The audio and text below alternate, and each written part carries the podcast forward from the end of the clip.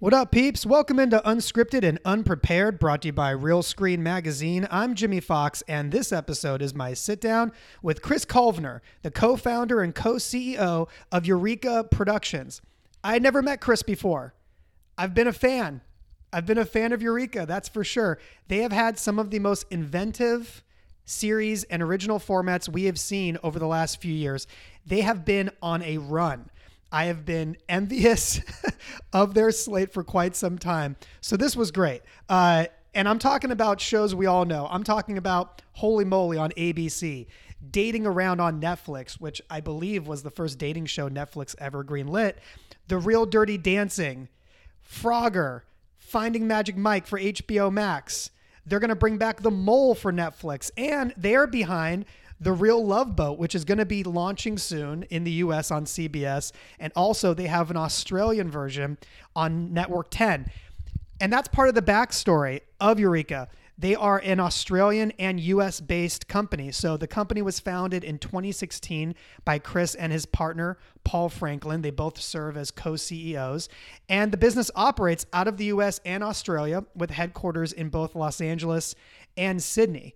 When I talked to Chris, he was in the LA office, the US headquarters here in Los Angeles. We got to get inside his process. How do these great ideas come to be? What works best for him when it comes to development? Any tips that he can offer some of us when it comes to pitching and what he has found to be most effective when he brings a project into the room? Great conversation. This is my sit down with Chris Culvenor. I hope you enjoy it.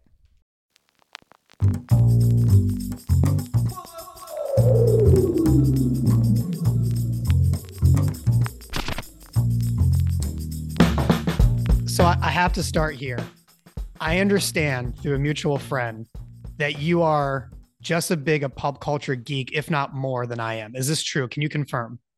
I think absolutely. Uh, I'm a bit of an American file, uh, certainly into my pop culture. So yeah, I'm looking forward to diving in. Give me the backstory real quick.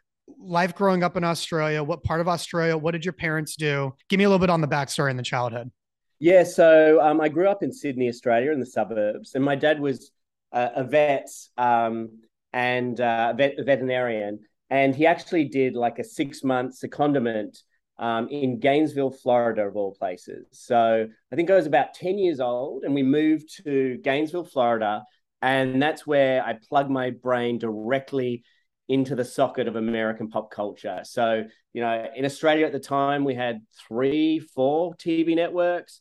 And then, you know, I arrived and it was the kind of boom of cable television, um, NBA basketball, Disneyland, all those great things were kind of happening, uh, well, in and around America at that time. And, and uh, you know, that's kind of where my, my love affair of this country and um, obviously the TV industry kind of began. And then what was interesting when I moved back to Australia, um, Australian cable television was first starting. Um, and at that stage, it was pretty much just all the American channels piped into Australia. And my family was one of the first to get it. So I literally was, you know, whether it was Conan O'Brien, Saturday Night Live, I couldn't get enough of this sort of, you know, the, the, the American programs. And obviously that was kind of coincided with the early days of American television. MTV was doing you know, Real World, uh, Road Rules. Um, and then there were all these sort of dating shows like Blind Date. And I just, you know, I was obsessed with them. Now, was, were you kind of on an island at that point, getting sucked up in American television? Or was this what all the teenage young tween kids were doing at the time? I think, you know, I was particularly fascinated by it. I think, um, you know, the Australian TV industry and the Australian culture, I always think, is a little bit of a kind of a merger of um, British culture and American culture. And growing up, uh, we received a lot of British programming and then a lot of American programming like Friends and Seinfeld. So I think, you know, when people ask me about the sensibilities of Australia, I kind of feel like they're in between those two cultures. So I think you know, I was specifically very focused on, you know, American culture and everything that came along with it, and particularly television. I think, you know, um, while a lot of Australian culture is, is centered around sport, and I love my sport, I was specifically focused on, and particularly American comedy was something I was fascinated with. It's funny you say American comedy because I was just about to kind of jump into that, talking about the differences between or the cross section between American and, and Brit culture. Where does the comedy rest on that Venn diagram? Does it skew closer to one than the other? Yeah, listen, it's interesting. I, I, if I if I look at Australian comedy, I would say it certainly sits a little bit more in that sort of sarcastic British style. But if you look at Australian reality, that is certainly more um, de- defined by you know the American influence. Mm. And what was you know the the way that you know I can I saw this playing out in practice was I was part of the adaptation of The Apprentice in Australia. And the first series, we actually based it on the UK series, which is a fantastic series. Um, it's it sort of was a mild success. We then pivoted and then kind of um, based it on the American sort of sensibility, the more like the sharks going after each other, the more cutthroat style, and it was a huge success. So just that sort of instance alone shows you how you know the the slight tweaks of the of the cultural dial can really have a big influence on on the TV we produce in Australia. That's that's fascinating because yeah, I could see on one hand how the scripted projects in Australia might skew tonally more British, but if you sought out influences from American culture specifically at the dawn of the reality TV boom, I could see how that would then shape the tone of reality television for decades to come. 100%. In Australia, if the early American shows were the influence, not the early British reality formats were the influence. Exactly. No, that you're spot on. So you get exposed to American pop culture. You talk NBA yeah. basketball. You're in Gainesville for that period of time, which it doesn't get much mm-hmm. more American than than Florida for better or worse. Uh, yeah. so what were, what was like the show? What was the show that you remember falling in love with that made you think, oh, I want to be involved in this world one day, or movie? Um, you know, I if I go back to the the moment that I kind of really fell in love with reality television, it's cliche to say it. It's probably a very uh, very um, trodden on answer, but it's I think it has to be Survivor. That mm. first season of Survivor, when that theme song started and Richard Hatch was scheming on the beach, it just felt like unlike anything I'd seen before. And and that is something I was so passionate about. And I think the creativity that went into that show and you know, I guess unscripted shows in in general was just something I was so um, mesmerized by that we effectively what survivor was doing and what I, I hope we do still today at eureka is well built. And i think that show was the first time that i just looked at something and could see this kind of constructed world that was so beautifully thought out and put together. And then obviously you watch kind of once you built that sandbox it all play out. So i think that's the show that kind of um, I had the sort of that that the love affair of reality with. Mm. And then um, if I look at my kind of comedic sensibility, I I just I loved The Simpsons growing up, mm. uh, Conan O'Brien, and and then probably more recently the UK US Office, and that subvertive comedy that kind of you know was was prevalent with this in The Simpsons and Conan O'Brien and that sort of thing is sort of what I like to interweave in some of the things that we produce today. No, it's it's clear, and also you want to talk about world creation. I mean, The Simpsons is, you know, probably on the top five list of the best examples of that in, in the history of scripted television for sure. A hundred percent. I mean, you're more in love with the the kind of the outsider characters, the kind of the that orbit the Simpsons world, and that says a lot.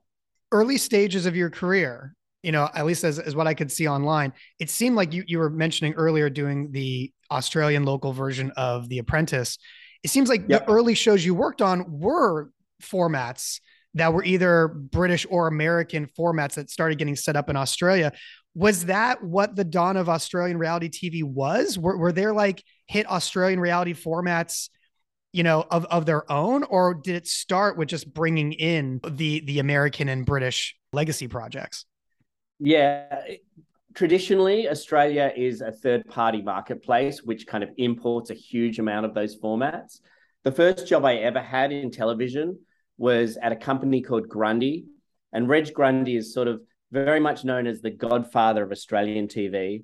And literally, what he used to do back in the day, and I, I'm thinking kind of 50s, 60s, was fly to the US, literally sit there with a recorder, tape what was on on television, and come back to Australia and make it. You know, I think format licenses be damned. I think um, you know, wait, and, what? Wait, wait, hold on. So, what was like the most egregious example of this, of him just completely ripping listen, off? Listen, I'm positive that since his success and meteoric rise, he's then gone back and kind of got the the various rights uh, that were required. But you know, everything from um, Wheel of Fortune was his. Price is Right. You know, so many um, blankety blanks, uh, which is known as the match game. Mm. So many of like kind of these game shows were sort of imported by by Reg Grundy, and he's since passed away. But he started this amazing legacy of original production that took place in Australia. The first job that I ever had was um, at his company called Grundy, uh, and I was working on Wheel of Fortune, actually writing the puzzles and operating the letterboard for that show. Um, so I, I, was my first ever job was uh, on one of the probably the most famous game show formats out there.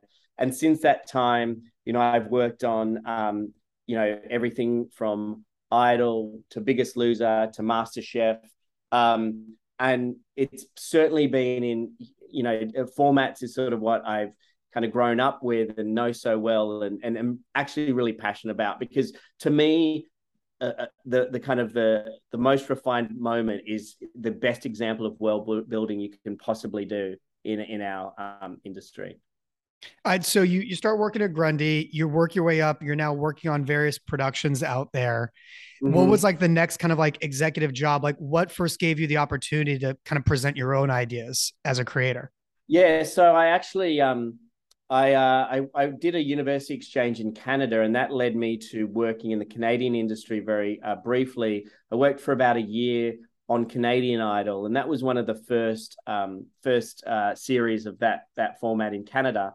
And then um, Grundy called me over and and called me back, and they said, um, "We are looking to get into digital media." This would have been in two thousand and five maybe. We're looking to get into digital media. We don't know what digital media is, but you're a young you're a young dude. You know what the interwebs are. Uh, why don't you come back from Canada and you know get out your get out your uh, camera and get your edit software and create some digital media for us. Um, and so it was a huge opportunity for me to own my own space and division uh, at a very young age and have frankly a lot of freedom because no one knew what they were doing including me by the way. But no one in the company knew what they were doing. Frankly no one in the industry knew what digital media really meant. They just knew that they should have a website and they should be creating content.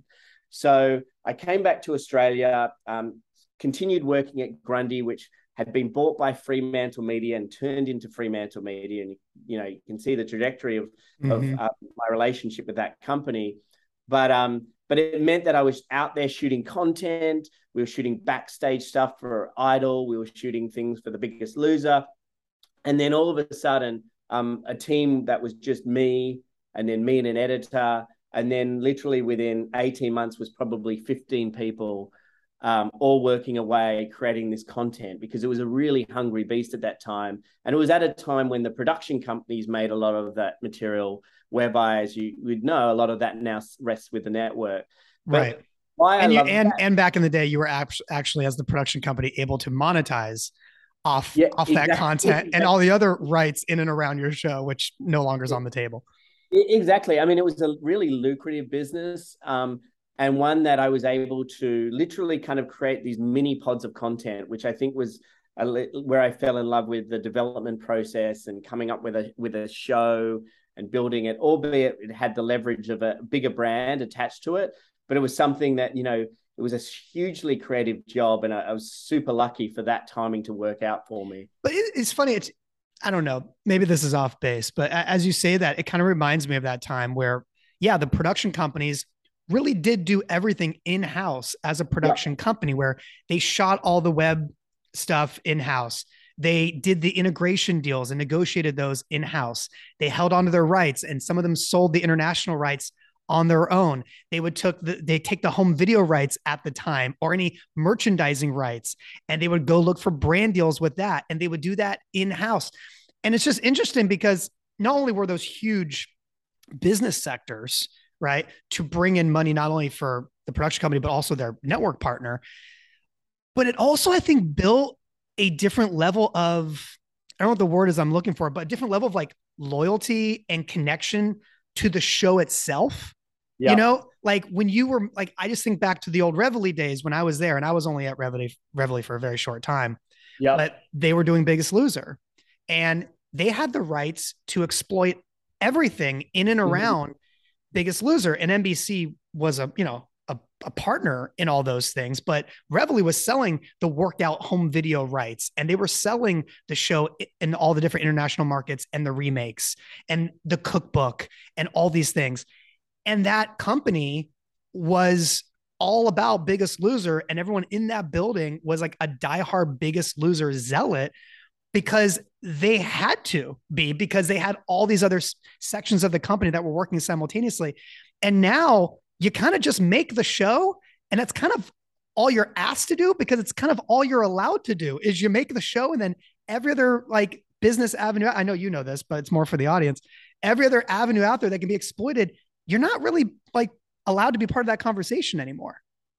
It's a really good point, and I think it comes down to um, you know you it, it's so hard to a launch a show, but then also maximize its potential.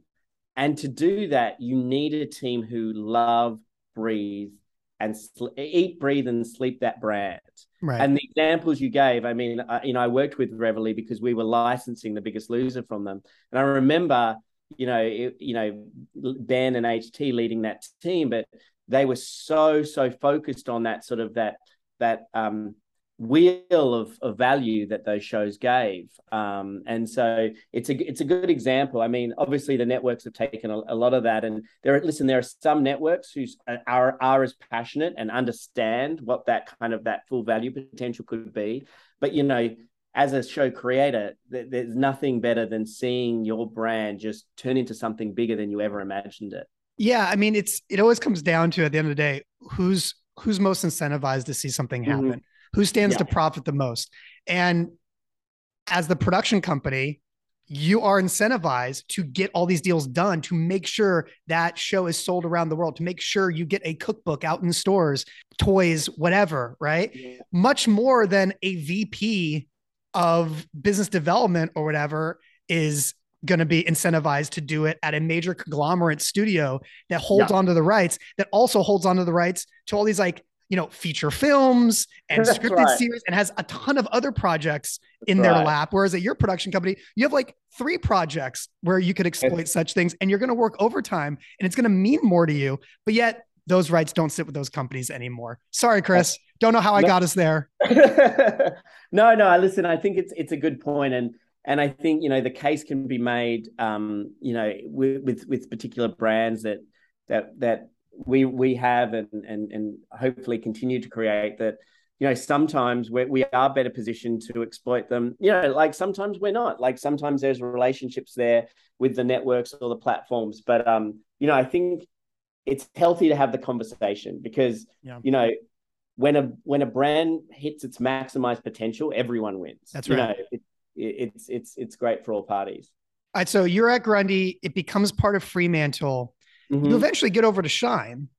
Yeah. Right. So uh, tell yeah. me, what was there a direct line between those two steps, or yeah, was there, something? There was. So, um, you know, and speaking of of your days at Reveille, so Reveille, which you know was later bought by Liz Murdoch and became Shine, was a big partner of us when we were at Fremantle, and we we um, acquired the rights to MasterChef. Mm. Uh, and you know, I was part of the group, um, but in particular, my now business partner Paul Franklin was one of the lead architects to launch that show at Fremantle, and um, still to this day.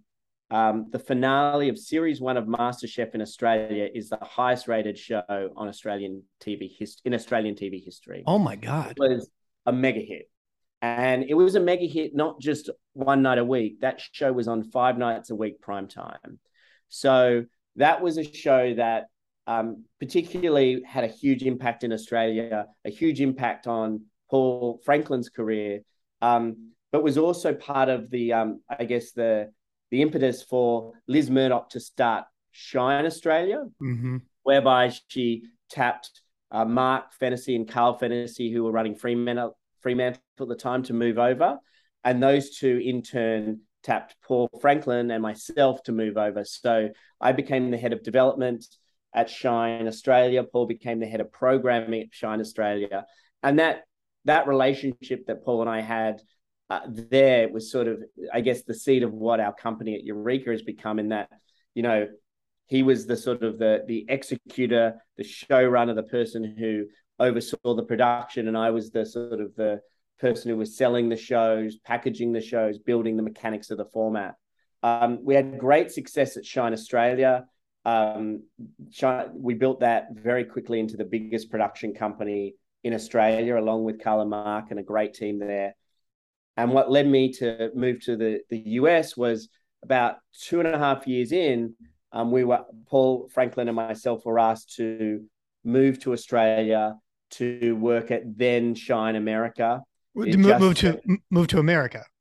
Exactly. Yeah. Yeah. Move, sorry. Uh, yeah. Move to the move to LA um, to uh, to work at um, Shine America. I was running um, development for for Shine America, and Paul was running programming, and that's where we kind of it was a great, great way to really be parachuted into the middle of the American unscripted industry. So right away, we were working on shows like MasterChef, The Biggest Loser, and kind of working with um, Eden Gaha, who was the president of that company at that time, and um, you know we've never looked back really about you know um, you know I guess embracing the unscripted industry in the US.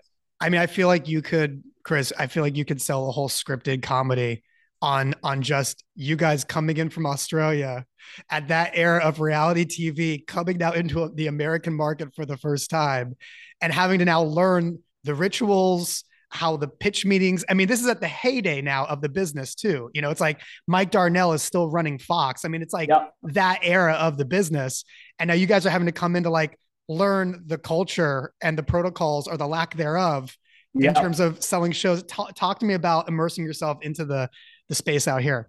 You know what? It was a, like it was still one of the best periods of my life, and uh, you know, I don't take it for granted. So I was coming from Australia's got a great TV industry, but as I said before, there's four networks. Um, and traditionally, they buy third party formats. You know, they do third party formats probably better than anyone in the world. They do them extremely well. They're fantastically made shows. But the opportunity to, sh- to sell original concepts is really difficult. So all of a sudden, you know, we're we're parachuted into the US and you know, there was it was a really hungry beast at that time. You know, you had all these networks wanting, you know, big new shows. Um, and it was I, I still remember I'd go to work and I'd go home completely wiped and just have these amazing dreams about what was going on. And it was really my brains just trying to connect all the dots. You know, agents aren't a thing in Australia.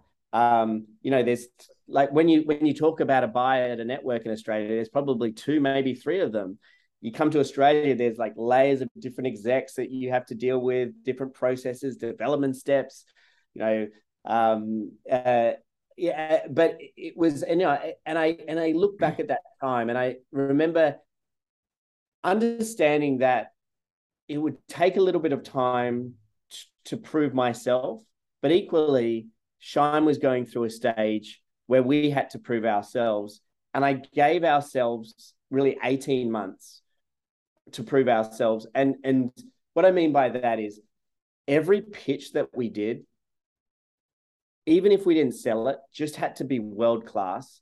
Because the way that I thought about it was like, you know, buy 10 coffees, get get the next one free. Every time we were going into a pitch, even if we didn't sell it, it was like punching a card that these guys are serious and these guys know what they're doing. And so that's what I just remember being the focus is like, yes, we want to sell shows, but more than that, we want to be known as a company that you need to hear their pitch because it's, you know, it's going to be a, of that standard.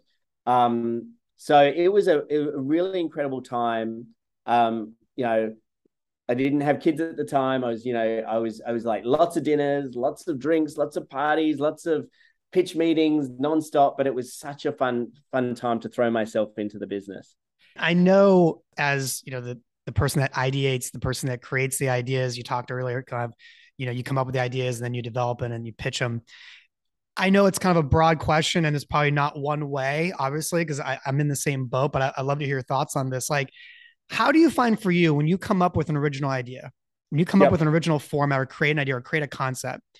How do you find most times, because it's never one way, but how do you find most times those ideas find you? Is it you have like you start with the bad idea and then you kind of take it into like a development meeting and everyone kind of workshops it you come out with something? Does do you sit do you sit in a room by yourself for hours just like looking at the wall and it comes to you? Because i've had um, it come a um, million ways myself. Yeah yeah listen i think i think it's true that you know no two ideas come the same way but i think for me there's a there's a bit of a pattern um and i think it comes from a lot of the things that you talked about almost subconsciously swirling around. And then a moment where I feel like, you know, I can see the idea and I can feel that, that we've cracked it.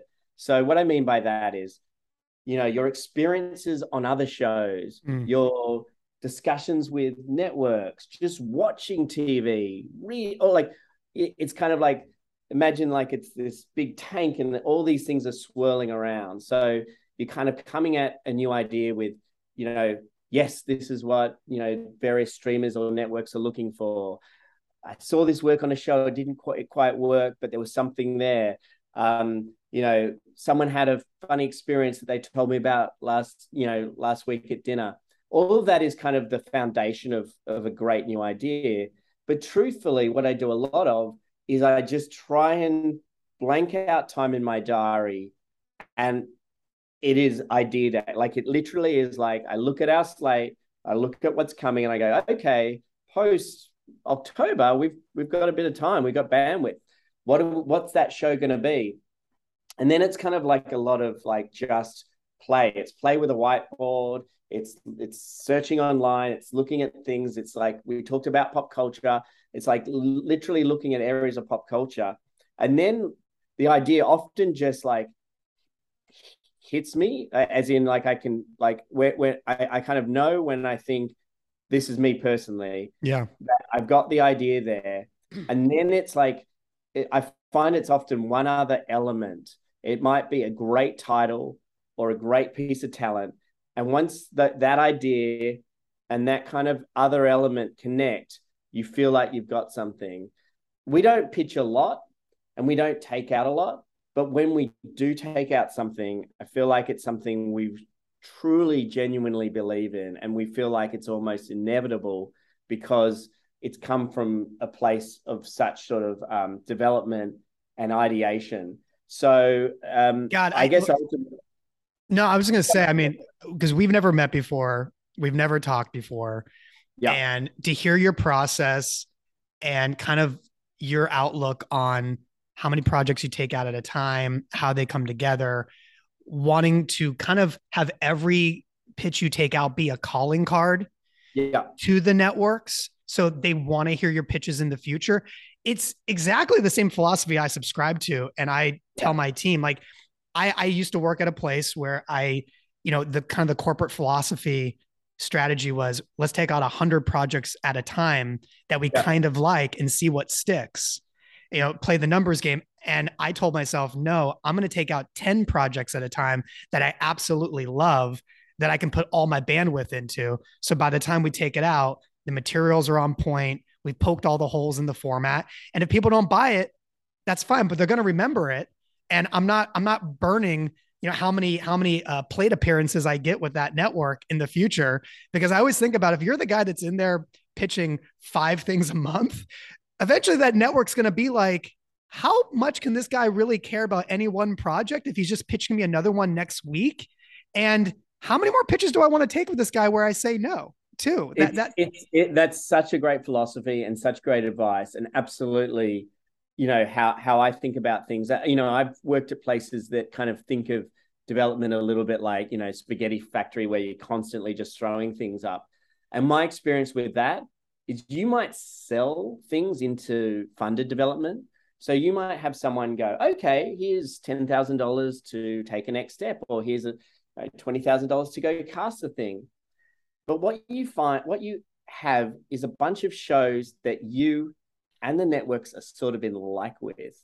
Like no one has to have those shows. If you're to your point, if you're out there pitching 100 shows a year, they're kind of like they're, they're things that have been in the oven, probably not quite enough. But if the networks know that we only take out 10 things a year, you know, maybe once a month, and we have so much resources, time, money, passion devoted to those things, you feel like they have to take you seriously because because that you have such a self belief in it too. Right. And the great thing about that is, is whenever you're questioned about in a pitch, and good good networks question you, of course, like you have the answers to all the questions. Yeah. It's not like a, ah, we'll figure that out, or like, oh, good point. I hadn't thought of that. You've kind of like you've you've like looked at every wart, you've looked under the hood, you've you've looked at it from every direction, you've thought about the title 15 different ways. And so, you know, the reason why I get quite devastated when a show doesn't sell is because yep. like it feels like a piece of me and a piece of my company and a piece of my team because we've thrown so much into it. Yeah. Um, how hard how hard are you on yourself? Because I'm I I'm extremely hard on myself and my wife chastises me for it. It tells me tells me to stop beating myself up. And I can already see my two little girls have already like inherited the Fox uh, curse of being too hard on yourself. Yeah, I mean, I think one of the hard things is, um, you know, a show rarely is just instantly sold. Like it's not like you go into a pitch meeting and then everyone goes, "This is fantastic." They high five, and you've got a network deal and you're in production. You know, it's a it's a process to sell a show.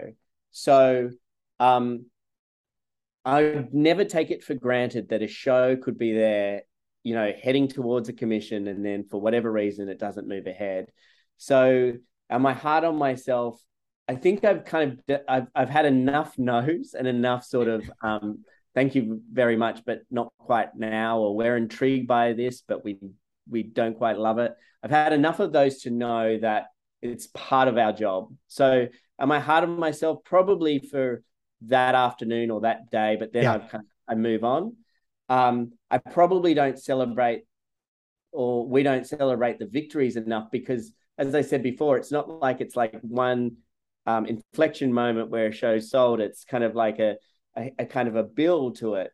Mm. Um, but uh, you know, I've kind of a, uh, been a bit more philosophical about it now about the passes because I look at some of the passes in the past and they've led to other things. They've given me bandwidth to focus on mm.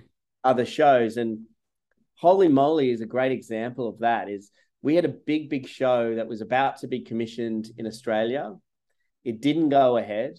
And to be honest, it put our company in dire straits um, from a commercial standpoint. And we were sort of super hungry, super focused. And and I think that passion, that focus, and that almost desperation turned into Holey Moley, and Holey Moley was to show that like every every person at Eureka, from you know from the the two CEOs to the PA was focused on because we frankly we had nothing else to focus on at that mm. time, mm. and that led to another success. So I guess my point is is like often those those moments, those passes can really hurt at the time, but in hindsight, they can just they can free you up to do other things. That's, I mean, that's a huge kind of inflection point there, right? Like if Holey Moley doesn't make for whatever reason, mm-hmm. or ABC doesn't see see yeah. the vision of it, yeah. which is a very broad out there idea, and I can't wait to talk about how you came up with it in a second. But if if you don't find a buyer that buys into that vision at that point, the future of of Eureka at that point yeah. is very different from what you were yeah, from what you were saying. A hundred, a hundred percent. Listen, we we'd had sort of really um, kind of critically acclaimed and hit shows before, um, like dating around and, yeah. and, and, others. Um, but that was a show that really put us on the map from a commercial standpoint with the broadcasters in the US. And if I look at our growth, I still think we would have got there, but it probably would have taken longer to get there. And I think we probably would have relied more solely on the Australian business. Yeah. So the Australian business from day one was extremely solid.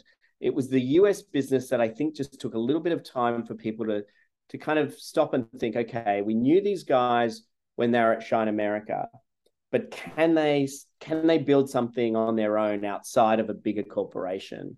I mean, Holey Moley was certainly the one that proved that we could have a really big commercial hit on a broadcast network. So yeah, you know, I, I, every day I thank you know Rob Mills, Tiffany Fagus, Jamie Silverman that they took that swing on such a, a crazy idea. Yeah. Um, and they truly, you know, had a huge impact on the success of Eureka. Well, let's talk about that. So we talked about how the ideas can come from various directions, but really it's like an amalgam of conversations, experiences that pop in your, your mind at once. So mm-hmm. do you remember the exact moment, exactly where you were when the yep. Holey Moley vision flashed before your eyes? Yep, I do. So we just finished producing the Australian version of NBC's um, Spartan Ultimate Team Challenge. If you remember that show, it ran yeah. for a couple of seasons on NBC. So we are producing the Australian version, and it's a great format and a great brand. But I remember being on the set of that, and it's like this huge, big construction with these big obstacles. And I remember walking around and seeing all the casts, and they were all six foot three, built like trucks, and just Adonises of humans and I remember thinking to myself, this isn't relatable. And and I, I wasn't thinking the show was doomed by any means, but I just remember going, is is the average person going to watch these kind of these specimens of humans and be able to really relate about their experiences? And so it was that moment that I kind of decided, okay, what is something that is so broad that everyone can do.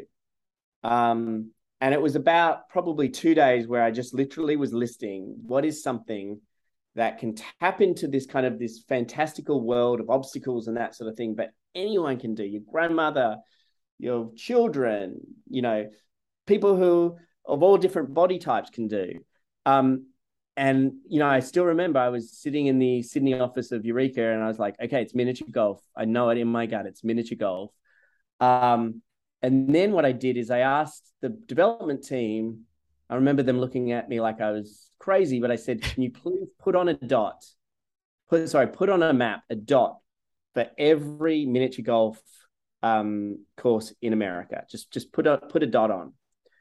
And then we like uh, you know, after grizzling and you know spending a few days doing it, we then put that map up, and it was like literally red dots in a consistent wave across the country from you know east to west. It was just and that's when i just knew in my gut we had something because it did wasn't coastal it wasn't elitist. It was and you know I, I, the way i used to talk about it is like whenever you say miniature golf to people they smile and they have a memory yeah. and that memory could be a first date that memory could be going on vacation with their family but very few people think miniature golf like I have a, have a, horrible experience about that. Maybe there's a couple, um, but but that's really where the the genesis came from. It was seeing a world that was out there, this big physical competition world, and going, how do we make it so relatable? Unbelievable. Okay, again, this is now the cross section of you being a creator, but also you being a pop culture junkie. Like yeah. looking at the Eureka slate, you guys have these projects that are tied to famous pop culture yeah. titles, right?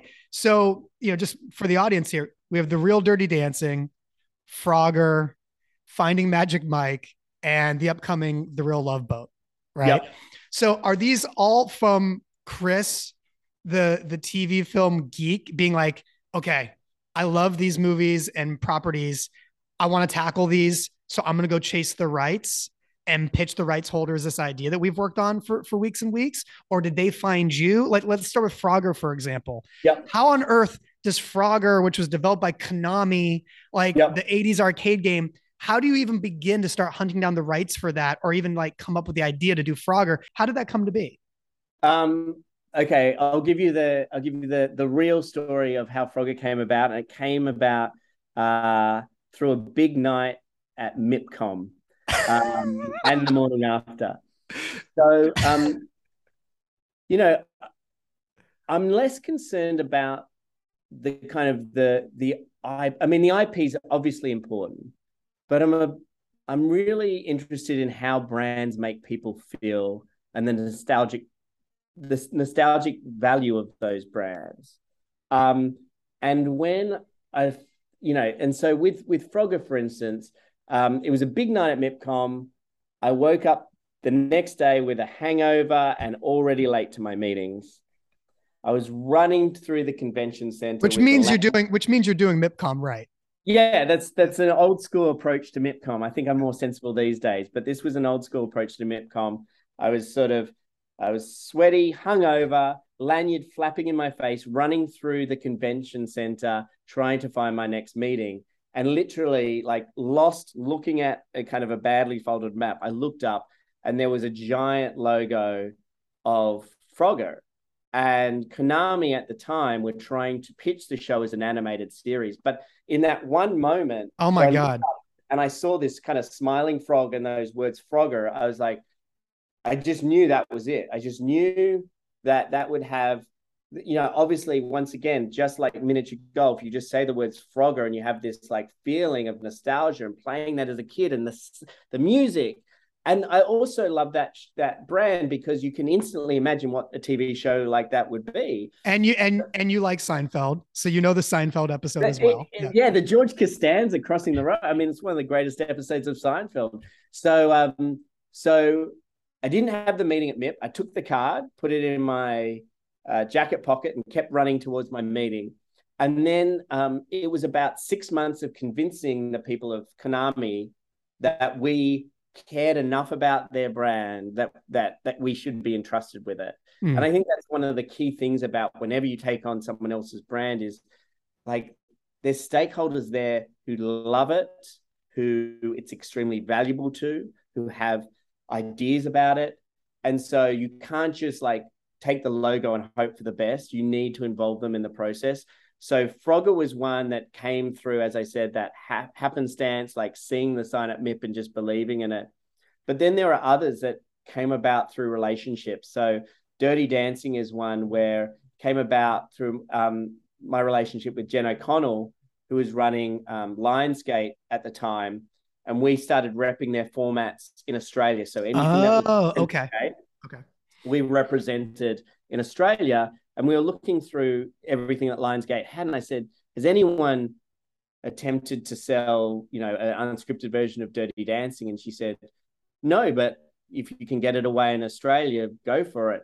So we did. We launched. Uh, we we kind of developed it. We sold it in Australia. Was there any was, was there any impediment to doing that in Australia? Because here, it, it would be at first, if that was the first iteration of it, yeah. you'd have to go through the motion picture department. You'd have to talk to all these other people that were worried, like, will this like in any way cannibalize yeah. feature works down the road? In Australia, did you just kind of have like a green light? Like, yeah, we've got the license. It, to- it was, listen, it was, there was, yeah, there was definitely um, some stakeholder meetings that needed to take place because once okay. again, like if a, if a, property is worth its weight in gold, it's definitely got stakeholders surrounding right, it that, right. that need to be um, brought in. And once again, it was about you know you need to get them on board before you take it out and you need to have them as you know as passionate and as and believers as as you are. So that was one yes we got the stakeholders on board got it on in australia. And the great thing about that is then we had this like this version which was i think beautifully made that we could take back to everyone and say hey your trust was um thanks for putting in your trust and and i think we delivered we now have a property to take out, and obviously we sold that show to Fox thereafter. It's been mm-hmm. sold in the UK. It's been sold internationally. So that's how um, uh, the real Dirty Dancing happening. And Magic Mike occurred because of I think the success of the real Dirty Dancing. Warner Brothers um, approached us. We have a great relationship with Darnell and his team, and said we love what you did with that brand. Let's talk about you know doing. Oh wow! And then Jen O'Connell was at HBO Max yeah, at the time. So she, she, she was aware of our sensitivities around that brand. Right. And then the real love boat was one Please tell me all about this. Tell me all about this, Chris. The real I, love boat? Yes. I, I, mean, so we talk about, you know, the influence of pop culture has on on, you know, how you create and how do you iterate. Um, that show was on four o'clock every day in Australia. I'd come home from school, you know, I'd get a snack and I'd watch the love boat. Um, really? Yeah, it was on repeats every day at four o'clock. Um, and that, you know, that theme song, I won't sing it because I have a terrible voice, but like that theme song just gets into your head and like literally when I'd be on a boat somewhere, I'd just start humming it to myself. So that show, I guess, was always in my subconscious as like this kind of this great brand that was all about sort of, you know, going on these these amazing voyages and these romances, and it was fun and had heart. Um, and I and it was like one of those days that I blocked out and I said, this is, you know, this is one of those days where we we kind of come up with something, and we're looking at, you know, the relationship genre is so crowded, and I you know, I literally just wrote, you know, as one of one of the options, the love boat, the real love boat. And then once again, it was going on a journey. And that one was almost a year of working with the various right rights holders involved. You know, they, they, I wasn't the first person to ever think of an unscripted version of the Love Boat, but I was probably one of the first pe- people to um, get the stakeholders to believe in our vision. And, and I think one and one success allows you to make the pitch for another right? Like, right. I, I, I don't know right. the timing of it all, but you would have to think that the success of Holey Moley allows you to go into a meeting with Konami and say, look at Holey Moley, This is what we can do with Frogger, right? Yeah. And the success, yeah. like you said, of Dirty Dancing leads to Warner Brothers calling you for Magic Mike. And now you've got two scripted properties now that you've adapted by the time you try to make make a pitch for Love Boat. Yeah, uh, yeah, absolutely. And and and that's the thing is you know, you're only as good as the execution of your last show. Yeah. Because, you know, people can e- people can easily just call up exactly what you've done and they can Google the reviews. And that's one of the things that as a creative and as the person who develops and, and sells the shows, I'm so lucky that I have this incredible team led by Paul Franklin and and you know our amazing executive producers, supervising executive producers who deliver on my ideas. Because you're right, I could I could maybe sell the first one, but unless that's executed to the highest ability, uh, highest of anyone's ability, and with great production values, no one's buying the second.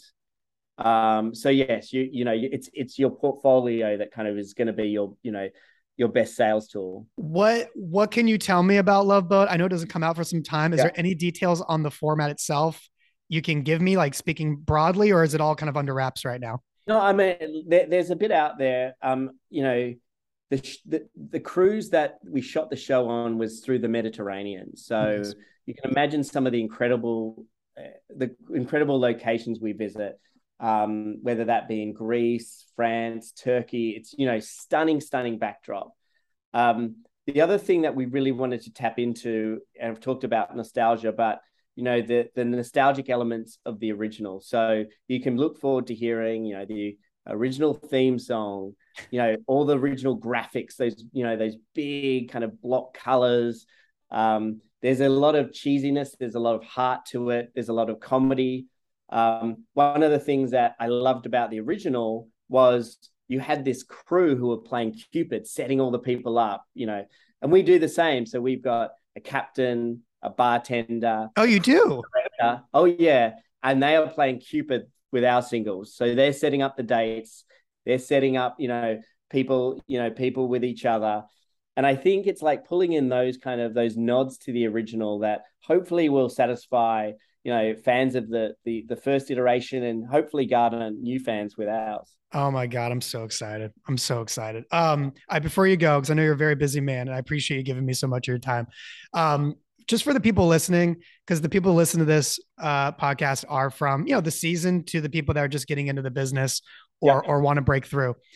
In terms of you being such a highly successful seller and creator, is there any sort of like specific pitch philosophy or rules of thumb you use when actually pitching? We haven't talked about like being in the room yet in terms of like presentation. We've talked about having great materials.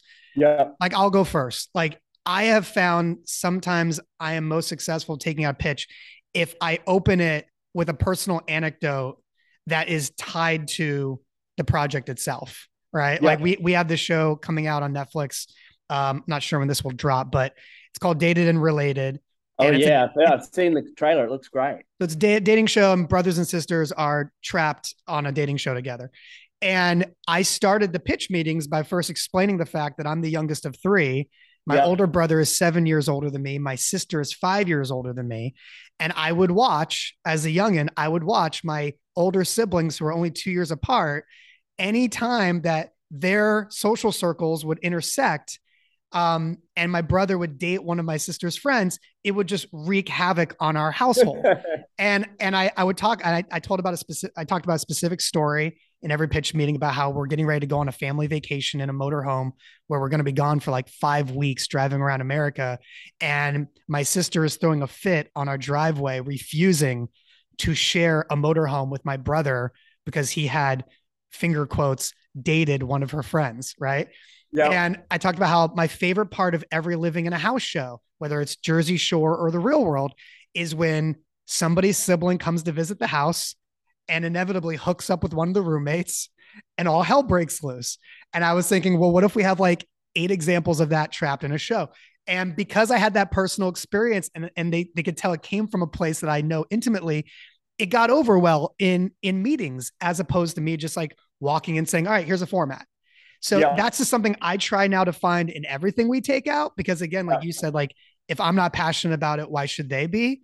So I usually try to open up with some sort of personal anecdote that is briefer than what I just did. Uh, that was very long winded, but I try to use as a rule of thumb. Just give me a little something extra attached to the pitch. Is there anything you found works for you? Anything you can pass on to other people who want to be more successful when they go into the room? Yeah, I mean that's a great pitch, by the way. So I'm definitely going to be watching that. um, and I can relate. I've got an older sister, so uh, I've experienced that too. you, I mean, what you described re- 100% goes to the core of what I was saying earlier is, you know, your own, you know, we personally, and my advice would be people who really want to take developing and selling seriously, is you need to be passionate about it. You need to, you know, live, eat, and breathe the shows. And what you just described is a great example of it. Is that when you, you know, they could tell that you had a real emotional investment in that show because you'd lived it. You know, you were passionate about it. So that's absolutely at the heart of how we pitch. And I think really important.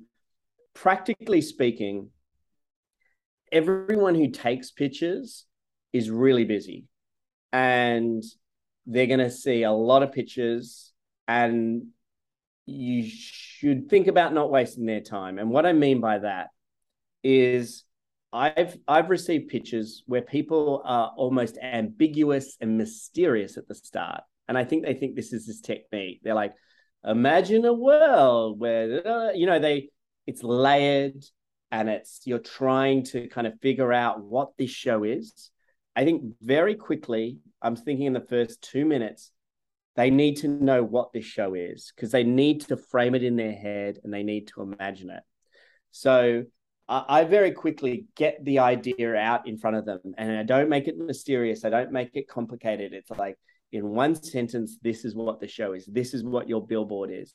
Then once that everyone in the room understands that and has that clear, you can build on top of it. And it's, you know, you you've got a foundation to build from.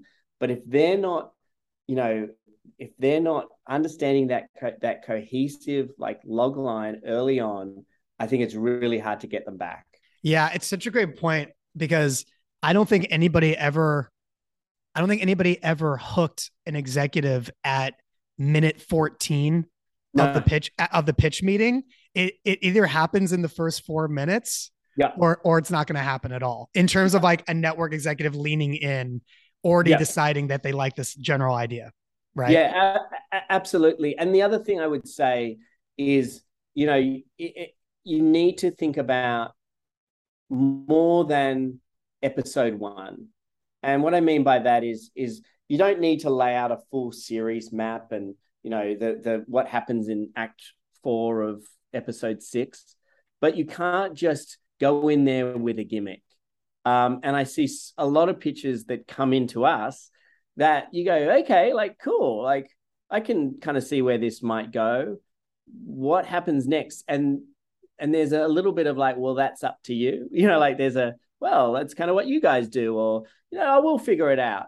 Like they don't they don't want to figure it out. That's that's your job as the production company to figure it out for the network. So, you know, of course you need to collaborate, but really come up with a kind of a, a, an arc of where this is going and and you know, and, and even season two, like I, I love going. And season two, we could do this once again. You don't need to lay out a huge kind of you know five page map, but give it some thought. Give it some thought before walking in because no one wants to do a one and done season. That that doesn't work for anyone. So if you haven't thought about it, you can't expect them to believe that there will be one. Chris, you're the best, man. I appreciate you doing this. This was great. Uh, well, listen, it was great to chat. Um, I, you know, I, I, really enjoyed hearing your philosophies too. So, um, anytime. Awesome, man. Well, I'll see. I'll see you around. Uh, hopefully, one day at the uh, drunken MIPCOM nights, if uh, those ever happen again. Really. That's right. We'll get drunk and then we'll run through the Palais and we'll try and find the next big thing. We'll just, we'll just randomly look up and try and look at various signs to to figure out if we can figure out a and its format. And it's going to be like Castlevania. There's going to be a sign. just... yeah, yeah, that's right. Pac-Man. Uh, I think Met- that's already done. Super Metroid. Mario already done. Metroid. It's there. It was staring us right in the face all this time. Exactly. Uh, yeah, nice yeah, meeting you, sir. Right. Yeah, great to great to hang out. Appreciate it. All right, talk to you later. Okay, bye.